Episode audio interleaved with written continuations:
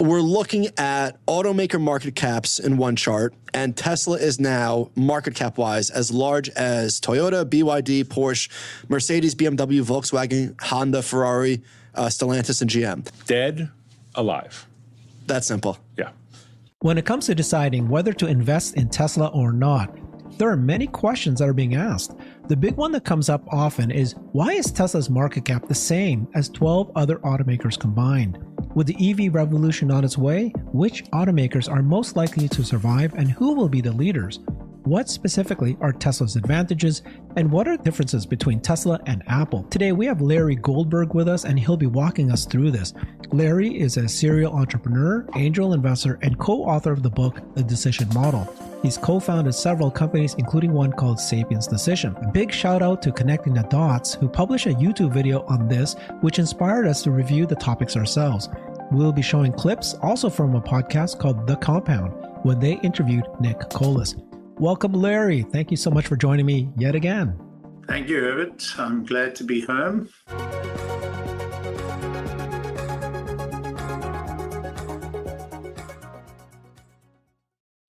Right, right. You just finished your trip across country and you came back, and we've covered that a few times.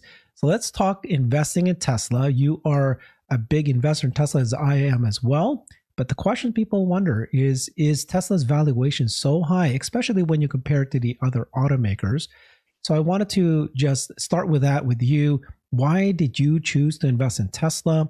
And afterwards, we're also going to show some clips from Nick Colas when he was interviewed uh, by this podcast. He's the founder of DataTrek Research.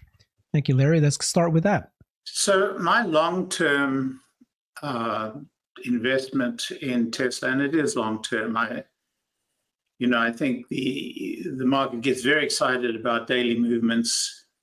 I am looking for a three to five year and even beyond uh, period um, in Tesla because I, I, see Tesla as having an enormous uh, potential for the future. I see the future of automotive in both areas that Tesla excel in, and that is in EV which really is a sector that Tesla created and continues to lead from a technology perspective, and uh, autonomy, which is an area that I believe Tesla is leading in, although we're still a ways away from there. So, in both fields, uh, we are going to see a revolution. Uh, akin to the revolution we saw when we moved from horse drawn transport to automotive transport you know, in, in the early part of uh, the 20th century. And that changed everything. It was an enormous impact on almost our entire way of life. I think the move to EV and autonomous driving is going to be similarly revolutionary. I see Tesla as not only having invented both sectors practically, but also uh, being the leader in both sectors, for various reasons, but the most important reason of all is the um, DNA of the company being completely research driven and being first principles driven and uh, revolutionizing almost every aspect of the manufacturing of the EV, the design of the EV, and ultimately the um, the way the EV is sold into the market and the way the EV is supported in the market through the charging network. All of these things give it an enormous lead in the marketplace, and the drive and the DNA of the company. I think will maintain its lead in in the um, in in in both these fields. In addition, and one thing that perhaps hasn't been fully explored yet in its valuation is that there are immense options in addition to full self-driving, that the autonomous option within the Tesla evaluation, there is the opportunity for Optimus and the opportunity for general um, AGI for for for um, machine learning and AI, which really is still nascent. It's incipient. It's new. It hasn't been fully explored yet. It's going to be enabling full self driving or autonomy. It's going to be enabling Optimus. but the opportunities it presents and the optionality it gives to Tesla in terms of the products that it can generate are there. And in addition, uh, the energy business of Tesla, I don't think has been fully valued by the marketplace yet. So, all these options, this kind of evolution, and the DNA of the company uh, makes it, in my view, the leading, you know, uh, innovator in the marketplace today. And the marketplace, the market today is led by innovation. Yeah. So you clearly get Tesla, as I do as well, but many people don't see it that way. And yeah. let's take a look at uh, what how how some people look at Tesla's valuation, and be curious to see your reaction to this. So let's play this yeah. little clip from Nick Colas. Tesla is the paragon of new new, and you know it from the valuation. And Tesla's valuation is like 800 billion. So let's just say that we only know that two car companies will survive over the next 20 years: Toyota and Tesla. Seriously, we all know that. Yeah. Is that consensus? Is that why Ford and GM sell at five times earnings? Yes, I actually I did a video on this, and I got a call from somebody I didn't know for had known for a while, but then lost touch with, who's now a senior guy at Stellantis. Okay. This is Chrysler and. Yeah, was he like Nick? C- can you stop? No, he said, "Why does my stock trade for a three PE?" And I said, "Because the market." You ain't Elon Musk, son. because the market thinks you're going to be dead in ten years. Yeah that's the sum total. Same with Ford, same with GM. Yeah. That's why you have those. I mean, look, when I covered the group, it was 10 to 12 times now earnings. Yeah. Now it's five. But you're saying, but you're saying you think that's right. You think the market is right. I think the market's more right than wrong. Did, so the, the, the thing about those two comps is Toyota trades for, call it 200, 250, 300 market cap. Outs- tra- outselling Tesla in units by right. a lot. And Tesla trades for eight, so there's a gap of 500. So what is what does the market? Why does the market give Tesla a 500 billion dollar premium to the best car company in the world? Tweets. Tweets. No brand though. Because they think they're going to be around. Yeah. And because of autonomous driving. What do you think? I think he gets it. I, I think, you know, we didn't touch upon energy. We didn't touch upon Optimus, and I think those are options that the market has begun to uh, consider. But you know, the key is that Tesla is really this new new. It's the paragon of this new new. And if you look at if you look at you know the difference between say Apple and Tesla, uh, and and the video really deals with this. You know, Apple's all about sustaining innovation, little little mm, jogs of their of their technology every couple of years. Tesla's all about changing the world every iteration, and so you get this enormous, you know, revolution, not evolution. And I think that the market has placed a very high premium on that. So it, the market's made its judgment. What do I think? I agree. The only thing is, I don't think the market fully understands it, the opportunity. I think we're still undervalued. If you can, please consider supporting this channel. It's a lot of work arranging all of these amazing interviews.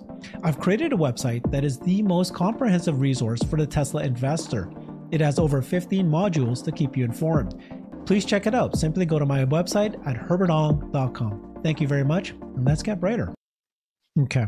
So, what he was saying is that people do see that these automakers and legacy automakers is going to be dead um, and they're not going to survive. We'll talk about that a little bit later, but um, you know this idea of the EV revolution. It's funny because I was speaking to we invited uh, Gordon Johnson, he's a famous Tesla bear, and we had a space with him, and he said that EVs are a niche. And I said, I love Gordon Johnson. He he is probably one of the one of my best sources of amusement. I haven't seen much of him lately, but he is really funny.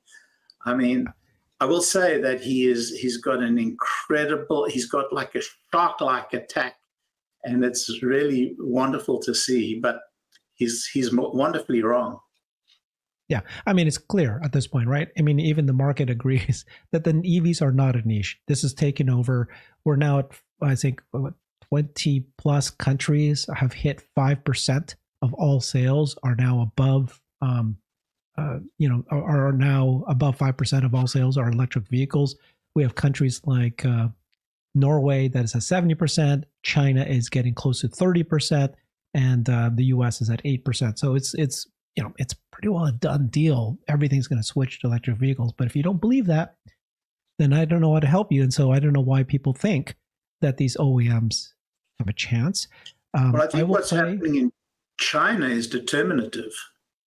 I think China, you hmm. know, the rate of adoption in this gigantic market, it's very clear that that's the direction. And really, China's leading the way, and the world is going to have to follow. The world will follow because it's going to be incredibly difficult for OEMs other than Tesla to match, you know, the Chinese juggernaut. Now, countries can put in all kinds of legislation and put in all kinds of barriers, but ultimately, to survive, they're going to have to compete with the Chinese. Exactly, and uh, you know they were they're ahead of us, and every other country is moving forward because they're adopting the same kind of incentives and disincentives for uh, ICE vehicles. Let's go ahead and sh- uh, play a little bit more of the clip and listen to what Nick Colas is saying and get your reaction to it as well. Industry globally is one of the most horribly structured industries I have ever seen. Yeah. Because literally everything that can go wrong with an industry goes wrong. Yeah. Um, mostly overcapacity. I mean, the global auto industry has capacity for 40% more cars than there is demand. Is that right? Yeah. Okay. So, and partly they're a victim of their own success. They've made the as we were talking about before, they've made it so that the cars last longer. Yes. So okay. your scrappage rates go down and so your replacement rates go down. Right. John, can we chart, chart on, please, to next point? This is from Drew Dixon, who is a value investor. He likes to talk about Tesla. Um, Okay, he said, in these now famous charts comparing Tesla's fundamentals and market cap to other automakers, we're looking at automaker market caps in one chart, and Tesla is now market cap wise as large as Toyota, BYD, Porsche, Mercedes, BMW, Volkswagen, Honda, Ferrari, uh, Stellantis, and GM. The next chart is uh, revenue. The, the, the, all of these companies are like, I don't know, 10x of Tesla, and they're the same market cap. Yep. Dead, alive. That simple. Yeah. What do you think? well, he's right, of course. When your when your stock is valued at three times earnings or five times earnings, the market's telling you one thing: it does not expect you to survive. It, you know, the market's there to extract as much value as they can until you have to be acquired or the com- or the government has to save you again or whatever they have to do. And really the judgment call that Toyota will survive rather than you know all these other 20 or, or 30 or 40 auto companies is really a statement based upon the valuation the market is putting on these companies and the valuation that the that the market is putting on Toyota is indicating that the market expects Toyota to survive. Now, you know, connecting the dots has done a really fantastic job in showing how Toyota's new announcements on what they're doing to actually adopt the Tesla approach is indicative early sprouts of you know the potential for Toyota to make the transition. But the market believes in Toyota and the market is saying Toyota will survive. But if you look at the valuation of the other companies, I think Ferrari excluded. Uh, and Ferrari, I mean, the point I think the meeting makes that Ferrari is really a, a luxury goods uh, manufacturer, not a car manufacturer. But if you if you look at the valuations the market's put on, the others are not going to survive. And I, happen to agree with the market's uh, assessment. So I agree 100%. Yeah, so I mean, Albert Bridge is always giving us these comparisons. I mean, when the market says that Tesla's worth the valuation of all these other European manufacturers, you know, the market has been saying this for a while. The market is very consistent, it knows what it's doing. Now, you also have to think about the Chinese companies. I mean, BYD is coming on very strong. They're now competitive to Tesla in terms of pricing and in terms of EV sales. And so, you know, they're a real threat to Tesla, but Tesla needs a threat. Tesla needs competition. There has to be competition. Tesla is trying to cultivate competition, if you will. I mean, they they've opened up their supercharging network, and supercharging network is the enabler. None of these EV companies have actually given thought to this.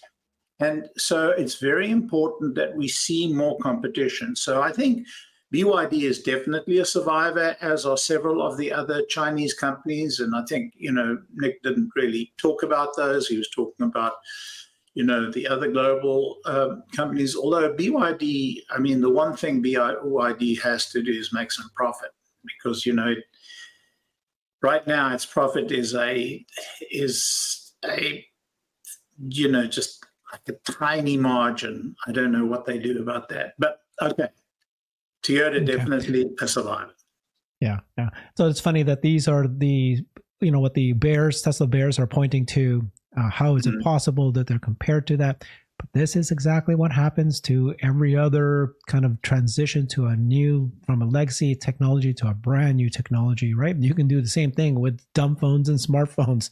How is it possible that Apple iPhone is worth this much market cap when Nokia and BlackBerry are selling billions of dollars worth. At what point, I think Nokia was selling $2 billion worth of uh, sales, and now they've gone. but at that point, that's what they're doing. They're pointing at that, right? I had the same conversation at the at the point of Nokia, you know, versus uh, Apple iPhone. I had the very same conversation. It was, it's like it's like an echo of that particular conversation. So yeah. yeah. Okay, let's listen in some more to what they're saying. But I want like bankruptcy dead or just like moribund businesses that never like melt, Yeah, melting ice cube or out of business. Uh, when the economies of the world are okay, they can survive. It's the next two recessions that will kill them. Why? Because demand goes down for autos roughly 30 to 40% in a recession. And that's when you lose the ability to have free cash flow and reinvest. And if you're having to reinvest for EVs, you lose all that cash flow. So you slowly slip away. Nick, a normal industry would consolidate given this picture yeah. and given these multiples. Um, not that it would necessarily save them, because we've seen that with the airlines, we've seen that with steel companies, but like these these companies seem to be like very fiercely uh, their own brand, their own world. It doesn't seem like any of them would really have that. I'm just going down the list. Stellantis is a bunch of mergers, so put that one aside. Nobody's buying Ferrari. Ferrari, by the way, the stock is fine. I, I, I, almost would argue it's a luxury good. It is. It doesn't even belong in this. Yeah. Uh, okay. Honda, Volkswagen, BMW, Mercedes, Porsche. These are, I don't know, 75 to 100 year old brands they're not they're not doing deals with each other to survive. They don't look at the situation they're in as a survival situation. Yeah. Is that just because it's too early for them to even be able to understand what's happening to them? I think they all feel they need to try. They had to try, and particularly like Ford. Ford is still family controlled. Yeah. And the family wants to have that brand. Look, GM had the wisdom to sell their European operations years ago. Ford still runs Ford of Europe because the family doesn't want to let go of the of franchise in Europe. Okay. So there is a lot of tension there. Um, the Japanese companies don't come here and acquire U.S. automakers. They just sell autos. Right. right. That's that's all they need to do. Like you're not going to have that kind of cross-border thing to the extent that you would expect in this industry environment. And to your point, culture is a huge point. Like one of the last things I did at First Boston was we were the advisor to Chrysler when they sold to Daimler. Yeah. And that was one of the worst mergers of all time. I remember time. it was in 98? Yeah. I, I remember that one of the worst mergers of all time, and the cultural differences between the two between the two businesses were profound. It's like Lee Iacocca, Chrysler. It was yeah. Bob Eaton was the chairman at the time, but he'd taken over from Lee. But it was, but it was Lee. But it was like Lee's culture that he had built. It was Lutz's culture, really. Yeah, yeah. hard driving car guy. You know, do the right thing, advertise, market the hell out of everything. Yeah. Versus Daimler, which is we make the best cars in the world. Yeah. And that just never worked, and it was so obvious from day one, and it never got better. All right, so let's cover that right now. um, yeah, so my thinking is that actually, okay, not every OEM is going to die. So companies like Ferrari and Porsche, there's they're a, a great brand. They're a niche. Maybe they will survive. It's the big companies that are trying to sell mass market. That's the ones that's absolutely going to die. They can't survive anymore. What you, what would you think about what his explanation is about how two recessions that, and they're dead. What do you think? I think there's a lot, a lot of truth in that. I, I don't see Porsche dying. I, I think Porsche, like Ferrari, are kind of in a niche of their own. They're they're a luxury good for sure, and they're a fantastic car, and they make a very good electric car. I mean, they're really working very hard to make ele- an electric car that people will buy. So I, I really think they're going to do well. Mercedes, I don't know. I, just, I think they're on on the edge. BMW, I think their management made some terrible decisions. Volkswagen are in serious trouble. Volkswagen are going to need a lot of German marks from the German government to keep them in business. They will probably get it, and perhaps they'll make the transition. So there's a lot to happen.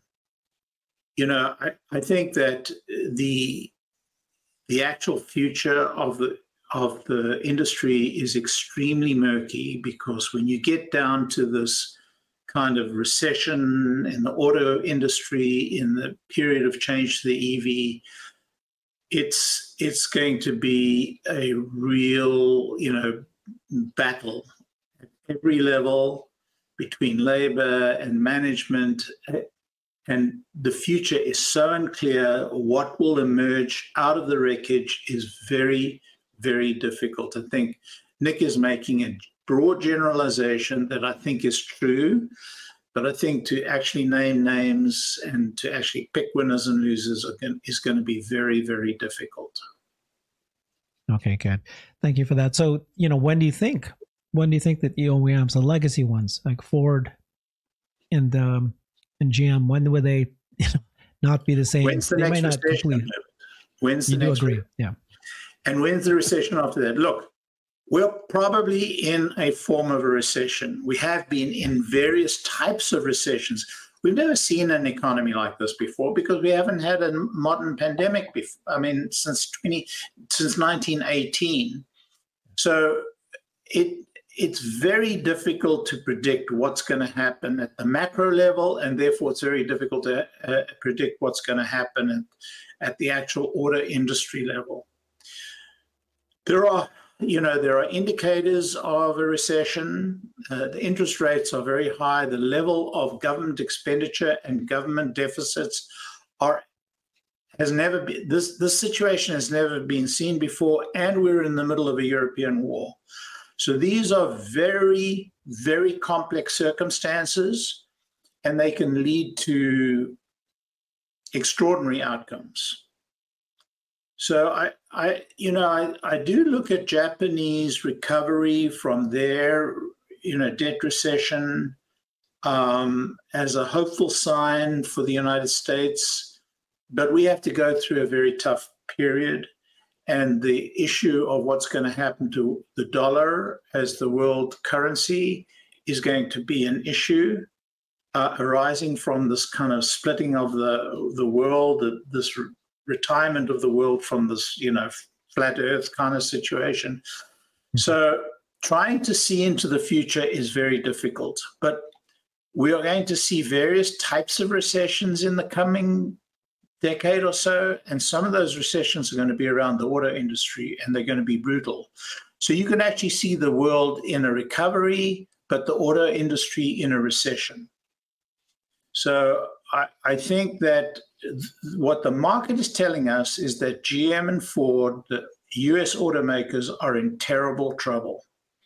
The market is also telling us that Toyota is a survivor, Tesla is a winner, uh, and all the other auto companies are at various points between those two gaps. Does that make sense?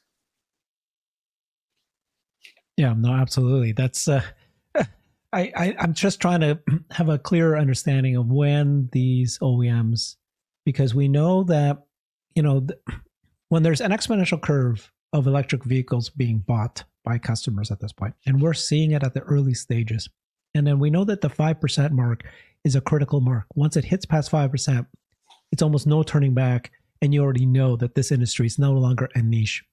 Okay, and then what many people don't understand is that when there's an exponential curve going up, there's an exponential decline of OEMs.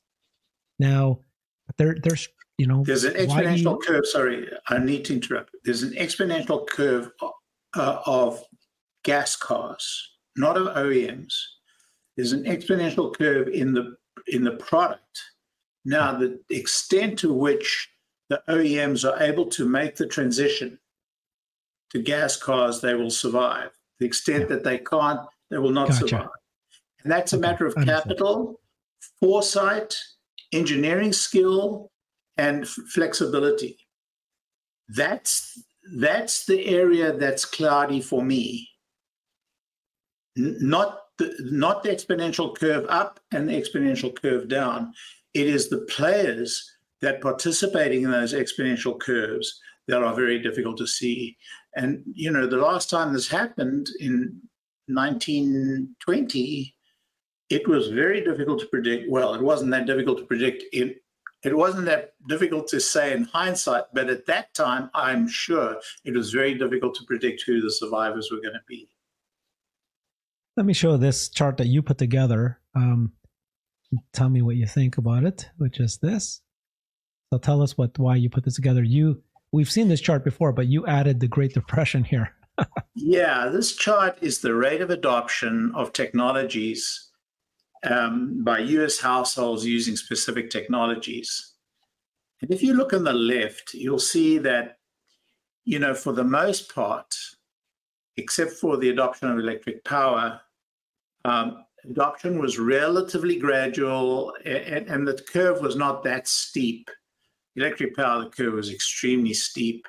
Um, so, and and the, the the problem in these curves is that they were interrupted by the Great Depression, which shows us that in an extreme depression, many of the um, you know new technologies are slowed in their adoption. If you look at autos, autos practically stopped, in fact, declined during the Great Depression.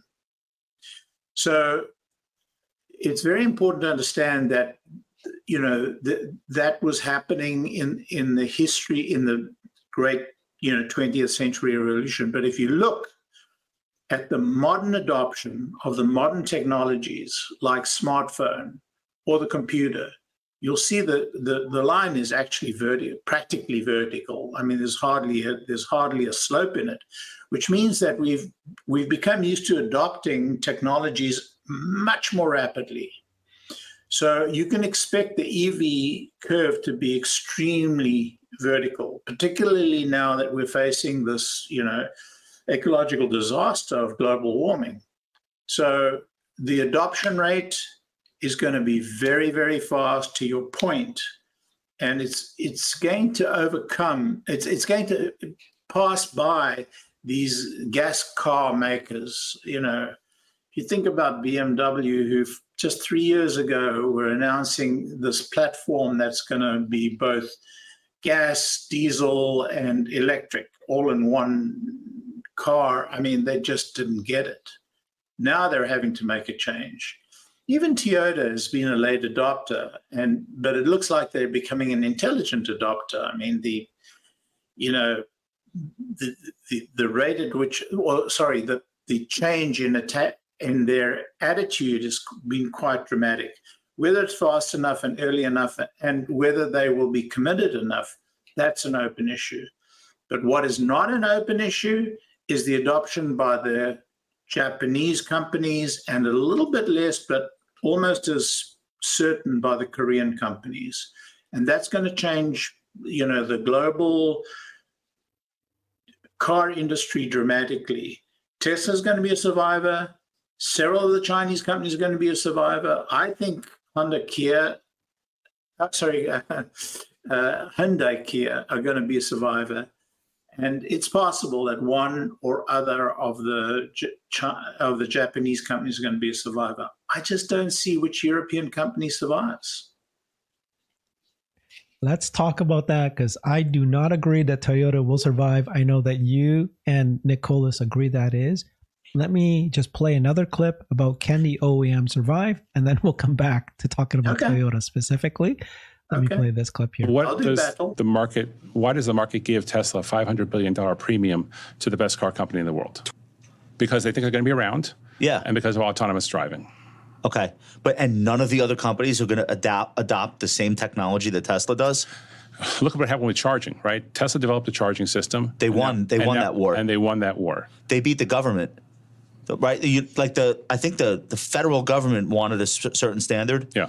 And now it's going to be Teslas instead. Right. So imagine that as a little tiny slice of a story and then put AV technology on top of it. Same kind of thing. So you have Apple being sustaining, Tesla being disruptive. And I always chart like how does Tes- how's Tesla doing over 50 days versus Apple? And the peak for Tesla relative t- to Apple was end of July, right at the peak of the S&P. Wait, is there a world where GM and Ford uh, write down their investments in their own self driving and just adopt FSD from Tesla? If they can't develop it, sure. Well, I mean, it, it's conceivable. It's, Absolutely. Okay, so this is what you said at the very, very beginning because you made a big point about all these other option plays that Tesla has. And I'm glad that he said this because very few are actually talking about the fact that, okay, we're currently, everybody's conversation, including ours so far, is whether or not, you know, these OEMs are going to transition from gas cars to EVs. But actually, what the transition you need to do is not just the EVs, you then need to also get autonomy. If that's the case, who's going to survive except for Tesla? Um, what's your opinion on that? Well, I think the Chinese are working very hard on autonomy, and they're very bright guys. They, I think, they are alive to the opportunity and what they're what can be happening, what what they can make happen. But that's not the only optionality we have with Tesla. Nick is very focused on that, and Nick is a you know he's an investment analyst, and he was a trader you know, he famously uh, worked for Steven Cohen at SAC Capital and did extraordinarily well. So he really is a trader. He's an analyst as well. And so those guys don't look out at the optionality of the technology beyond, you know, that which is really close, and that's full self-driving. He's not looking at, you know, AI He's not looking at Optimus, and those are options which I think are even as even more important. But to your question, I, I don't think that we can write off the guys that don't use that don't, aren't developing AI because I think Tesla is going to open it just as they have the charging network to other OEMs, and that's their that's their road forward. You know, somebody said, in fact, I, think it was a, an analyst, a, a recent analyst said that, well, you know, if they if they if they achieve autonomy, then that's going to steal from from their volumes of, of cars produced because they'll produce far less cars. What nonsense. Even with autonomy, the demand for new autonomous cars are going to be off the clock. Tesla will never be able to produce sufficient vehicles, even at the 20 million mark or the 30 million mark a year, to replace you know the fleet with or, or to supply the demand for autonomous vehicles. So yes, he's right. Tesla's going to solve it autonomy first. Yes, Tesla is going to be the leader in that field. Yes, Tesla is going to sell 20 to 30 million vehicles with autonomy in them every year.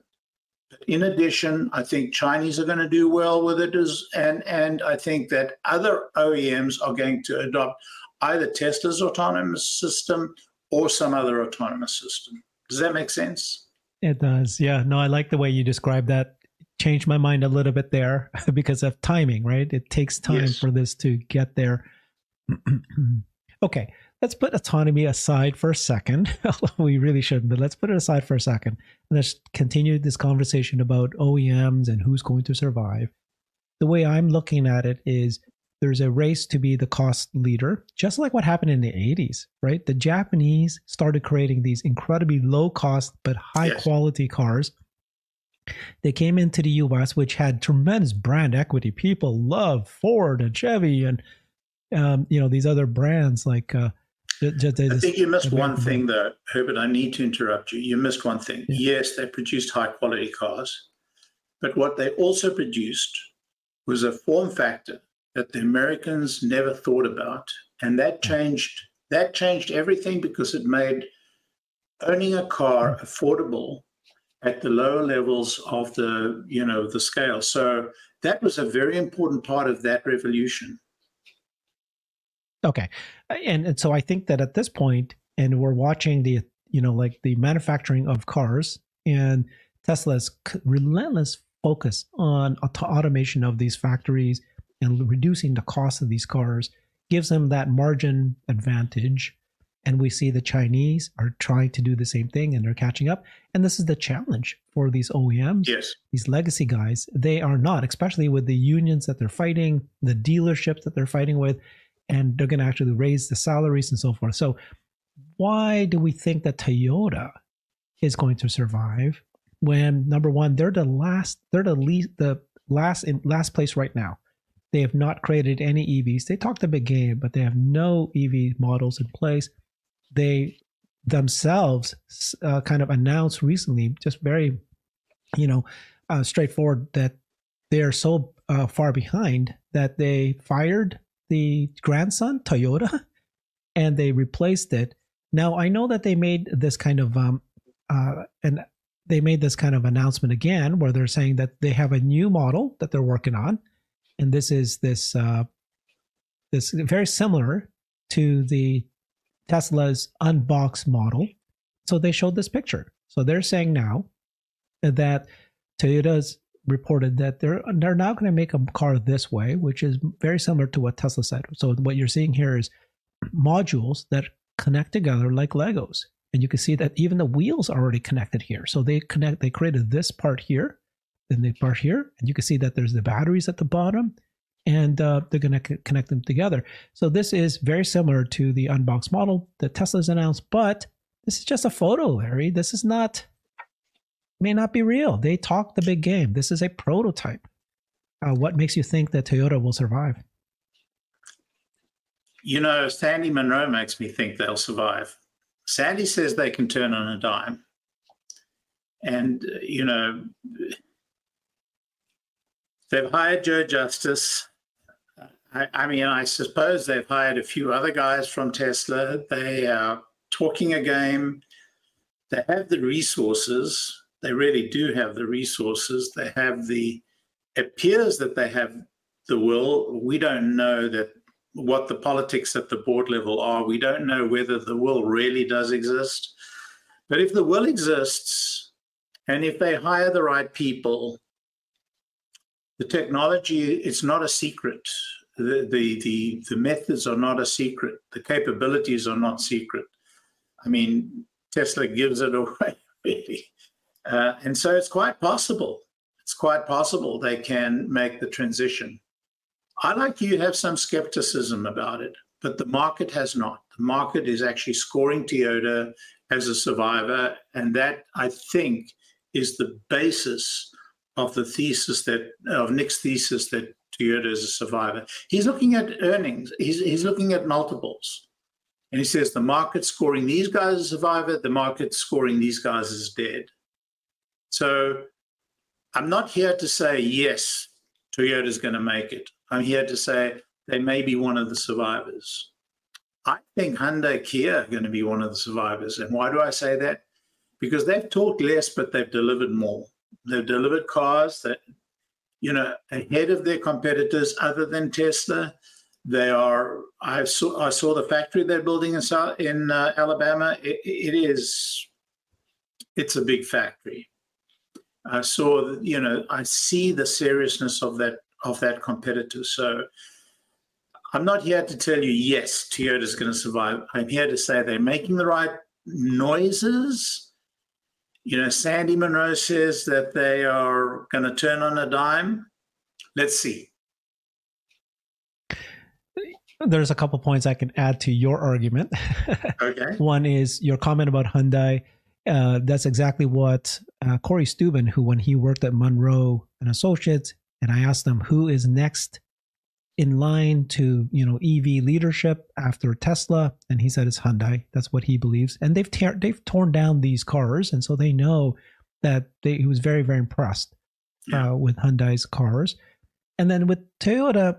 You know, I do know that last year they have a giga casting machine. So that is something that they showed off, that they started using last year. So, you know, maybe maybe they'll pull something off, but I just don't think so.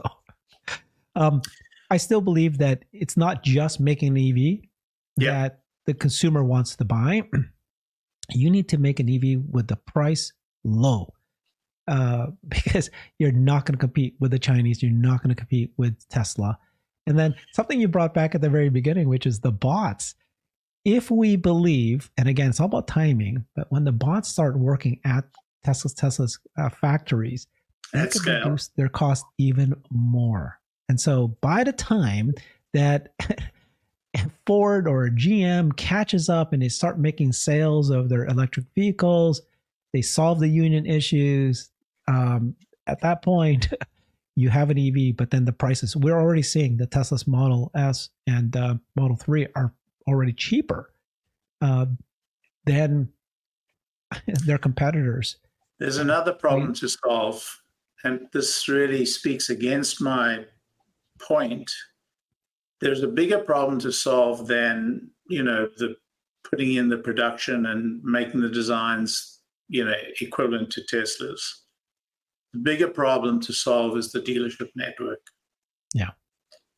And that business model can't win in an EV world it's the business model that is the reason for the failure of GM and Ford to sell through these products. And I don't know how they solve that. I really don't. I think that's as, big a problem as the union problem for Ford and GM, but that problem is right there for Hyundai, Kia, and Toyota. So they have to solve that problem. It, it really speaks to how it's so much easier to go from the ground up to go from the tower, the top of the tower down. I think it's going to be an issue. I think this is one of the reasons why the Chinese companies have done so well, is that they haven't got this tradition to deal with. Okay. Let's bring back the conversation to the very beginning because everybody is comparing Tesla to the car companies. And that it shows you that graph, which is famously showing how's Tesla valued this much. You said at the very beginning, though, Tesla is- not just a car company, they're an innovation machine. They're able to create new markets, break into so many different markets. You really shouldn't compare the two together. Uh, tell me more about that. Tell me what you believe because I just got off another big long call with Gary Black yesterday, and he keeps saying over and over again these are people who are, he's an investment analyst, um, portfolio manager to be precise.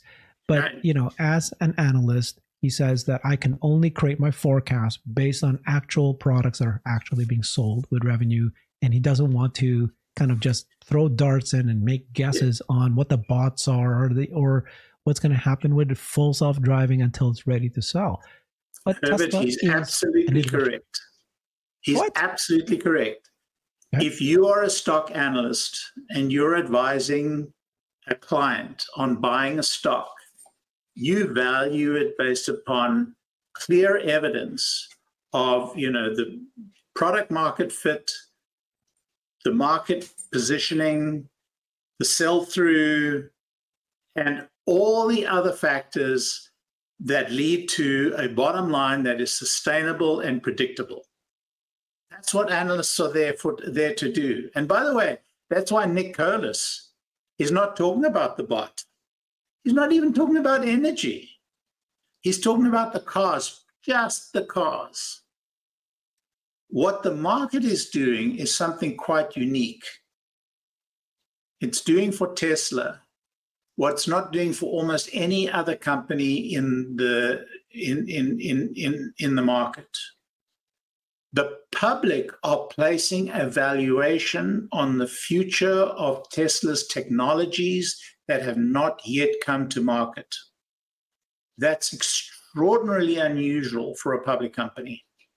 Now, for me, it's not unusual. It's, that's my business. That's what I do day to day. And that's what venture capitalists do from day to day. It's what, you know, it's what uh, limited partners in, in these uh, ventures do from day to day. And so we have this extraordinarily unusual situation in the public markets where people are looking past just the product that's in the market that the analysts can make a good judgment on. And they're beginning to value, they are valuing, not beginning to value, they are valuing the future value of products that are not yet in the marketplace, but which the company has given an indication they're going to pursue. So Gary is doing the exact right thing for his investors, the exact right thing for his investors. He's looking at the products that the company has, he's placing value on it. Gary's even valued the energy assets. And I'd say there are only a handful of analysts in the marketplace that are yet mm-hmm. doing that.